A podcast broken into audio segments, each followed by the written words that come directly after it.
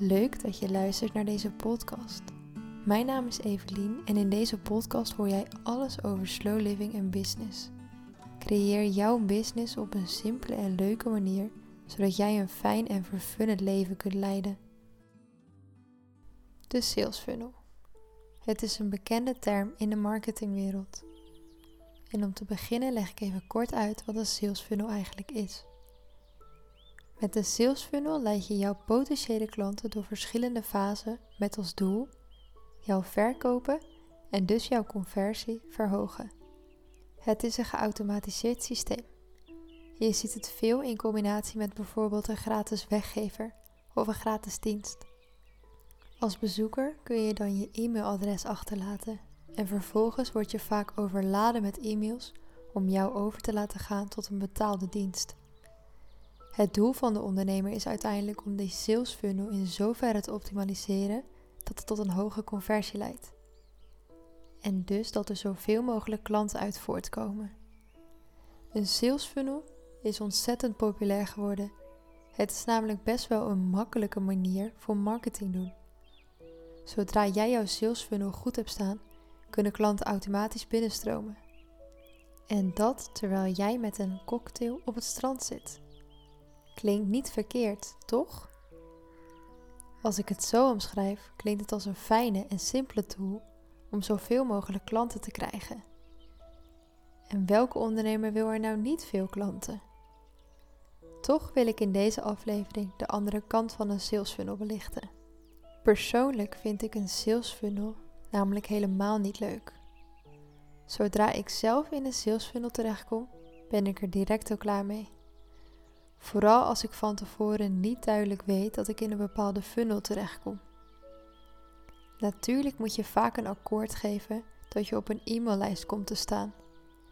En daardoor kun je er al van uitgaan dat je in zo'n funnel terechtkomt. Maar toch is er eigenlijk niemand die dit rechtstreeks communiceert. Dat is vast omdat dat niet heel aantrekkelijk klinkt. Zie je het al voor je? Om deze gratis weggever te kunnen ontvangen, dien je akkoord te gaan om op de e-maillijst te komen. In deze e-maillijst zul je 8 e-mails ontvangen waarin ik jou probeer om te overtuigen van mijn betaalde aanbod. Waarschijnlijk zal het aantal aanmeldingen voor zo'n e-maillijst in een dergelijk geval een stuk minder worden. Wat ik ook vaak zie, is bijvoorbeeld dat je de mogelijkheid hebt om jezelf op een interesselijst te zetten voor een bepaald aanbod. In zo'n geval kun je ervan uitgaan dat de e-mails die jij gaat ontvangen over dit aanbod zullen gaan. In dit geval heb je al een betere verwachting waarvoor je je aanmeldt en kies je er dus bewust voor om die informatie te ontvangen. In zo'n soort situatie vind ik een funnel al minder erg, hoewel de content van de e-mails die je ontvangt hier ook deels een rol in spelen. Vaak wordt in die e-mails namelijk onwijs goed ingespeeld op jouw gevoel. Ondernemers proberen jou ervan te overtuigen dat jij echt hun aanbod moet kopen. Want je wilt toch niet langer zo doorploeteren. Er wordt op een hele slimme manier ingespeeld op jouw emotie. En daarbij zijn die mails vaak ook nog eens heel algemeen. En daardoor is er weinig verbinding. Uiteraard zijn er uitzonderingen. Je zult mij ook nooit horen zeggen dat alle sales funnels niet goed zijn. Maar over het algemeen ben ik er niet zo fan van. De meeste sales funnels zijn namelijk zo ingesteld dat potentiële klanten gemanipuleerd worden. Het enige redmiddel lijkt nog het aanbod dat er in die e-mail staat. Is dat de manier waarop jij jouw klanten wil binnenhalen?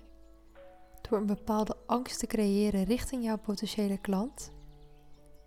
Is het een effectieve manier? Absoluut. Het werkt.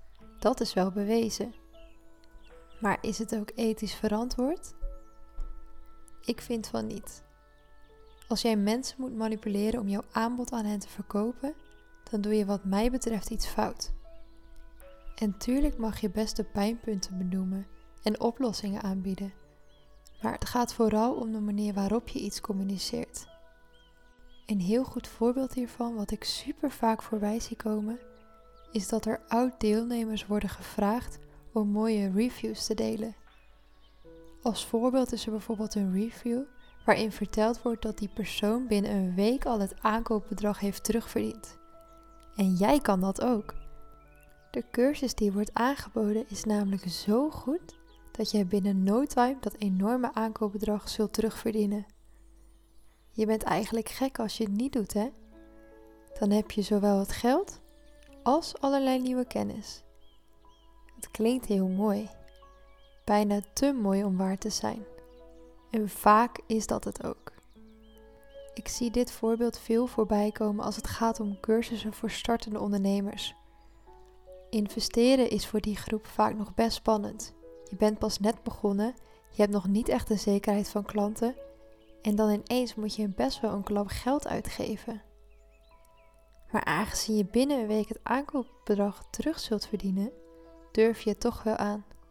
Je wordt er zelfs enthousiast van, je hebt er zin in. Een week in die cursus merk je eigenlijk al dat het voor jou niet zo geldt. Je doet knijterhard je best, maar bij jou blijven klanten uit. Hoe kan dat? Je zou toch binnen een week het aankoopbedrag terug kunnen verdienen? Ja, daar ben je mooi even ingetrapt. Die persoon die deze review schreef, had misschien al een mooi bedrijf staan, had misschien zelfs al wel een klantenstroom. Voor zo'n persoon is het natuurlijk veel makkelijker om het aankoopbedrag terug te verdienen. Misschien is die persoon zelfs al wel veel langer bezig dan jij. Want als jij net begint, is het logisch dat je niet meteen iets kunt verkopen. Het kost namelijk gewoon tijd om iets op te bouwen. En dit is dus een heel goed voorbeeld over hoe jij gemanipuleerd wordt in deze mails.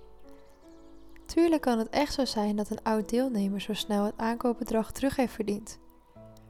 Maar er wordt nooit van tevoren gemeld wat er vooraf al heeft afgespeeld, welk pad deze persoon al bewandeld heeft.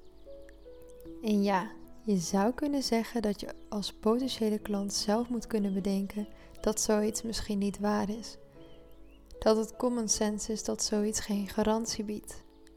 Maar er wordt zo goed op jouw gevoel ingespeeld dat je gaat geloven dat het zo is. En in het ergste geval voel jij je ook nog eens slecht, omdat het jou niet is gelukt om zo snel dat aankoopbedrag terug te verdienen. Wat mij betreft spreken we dan over een omgekeerde wereld. Een sales funnel is voor jou als ondernemer handig. Maar het is niet per se handig of fijn voor jouw potentiële klant. Ik geloof er overigens ook heel sterk in dat dit soort dingen uiteindelijk minder succesvol gaan zijn. Want mensen gaan meer die verbinding opzoeken. Mensen willen toch meer vanuit verbinding verkopen in plaats van vanuit een algemene e-mail. Dus ja, een sales funnel kan werken. En een sales funnel kan heel handig zijn als je ze op de juiste manier gebruikt. Er is op zich niet per se iets verkeerds mee. Maar wees altijd transparant in de communicatie naar je potentiële klanten. En zorg ervoor dat zo'n funnel past bij jou en jouw onderneming. En doe het niet omdat je denkt dat het moet. Want er zijn talloze manieren om te verkopen daar heb je niet per se een sales funnel voor nodig. Ik geloof er ook heel erg in dat wanneer jij op een andere manier verkoopt, op een manier waarop mensen eigenlijk al ja hebben gezegd, voordat je daadwerkelijk een aanbod doet, dat je op die manier veel meer klanten naar je toe trekt die goed bij je passen. Dat je op die manier veel meer een kring om je heen bouwt van mensen die gelijkgestemd zijn. Mensen die op dezelfde manier naar de wereld kijken als jij.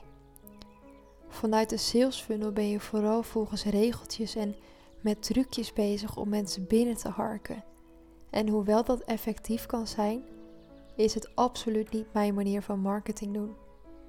Tijdens mijn opleiding en tijdens mijn eerste klanten heb ik wel regelmatig met sales funnels gewerkt.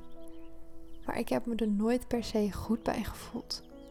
Ik denk dat als je een sales funnel benadert vanuit een interesselijst en er op die manier mee omgaat, dat het al een stuk fijner werkt, want dan kunnen mensen gewoon aantonen waar ze meer informatie over willen ontvangen. Maar als jij een gratis weggever maakt en die deel je over onderwerp A en vervolgens gooi je al die mensen die hun e-mail achterlaten in een bepaalde e-maillijst. En die ga je klakkeloos e-mail sturen. Of niet eens per se klakkeloos. Er kan een heel plan achter liggen. Maar wel deels ongevraagd. Want die mensen hebben nooit om jouw betaalde aanbod gevraagd. Ze hebben alleen gevraagd of ze een gratis weggever kunnen gebruiken. En daar hebben ze hun e-mail van achtergelaten.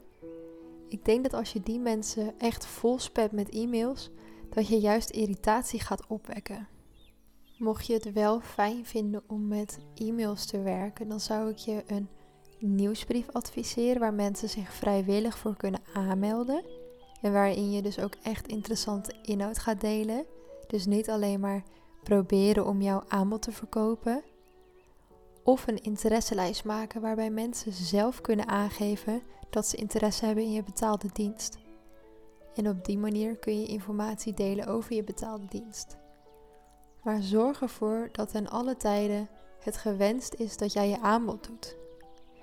Zorg ervoor dat het iets is waar mensen om vragen. En niet iets wat je door hun neus probeert te boren.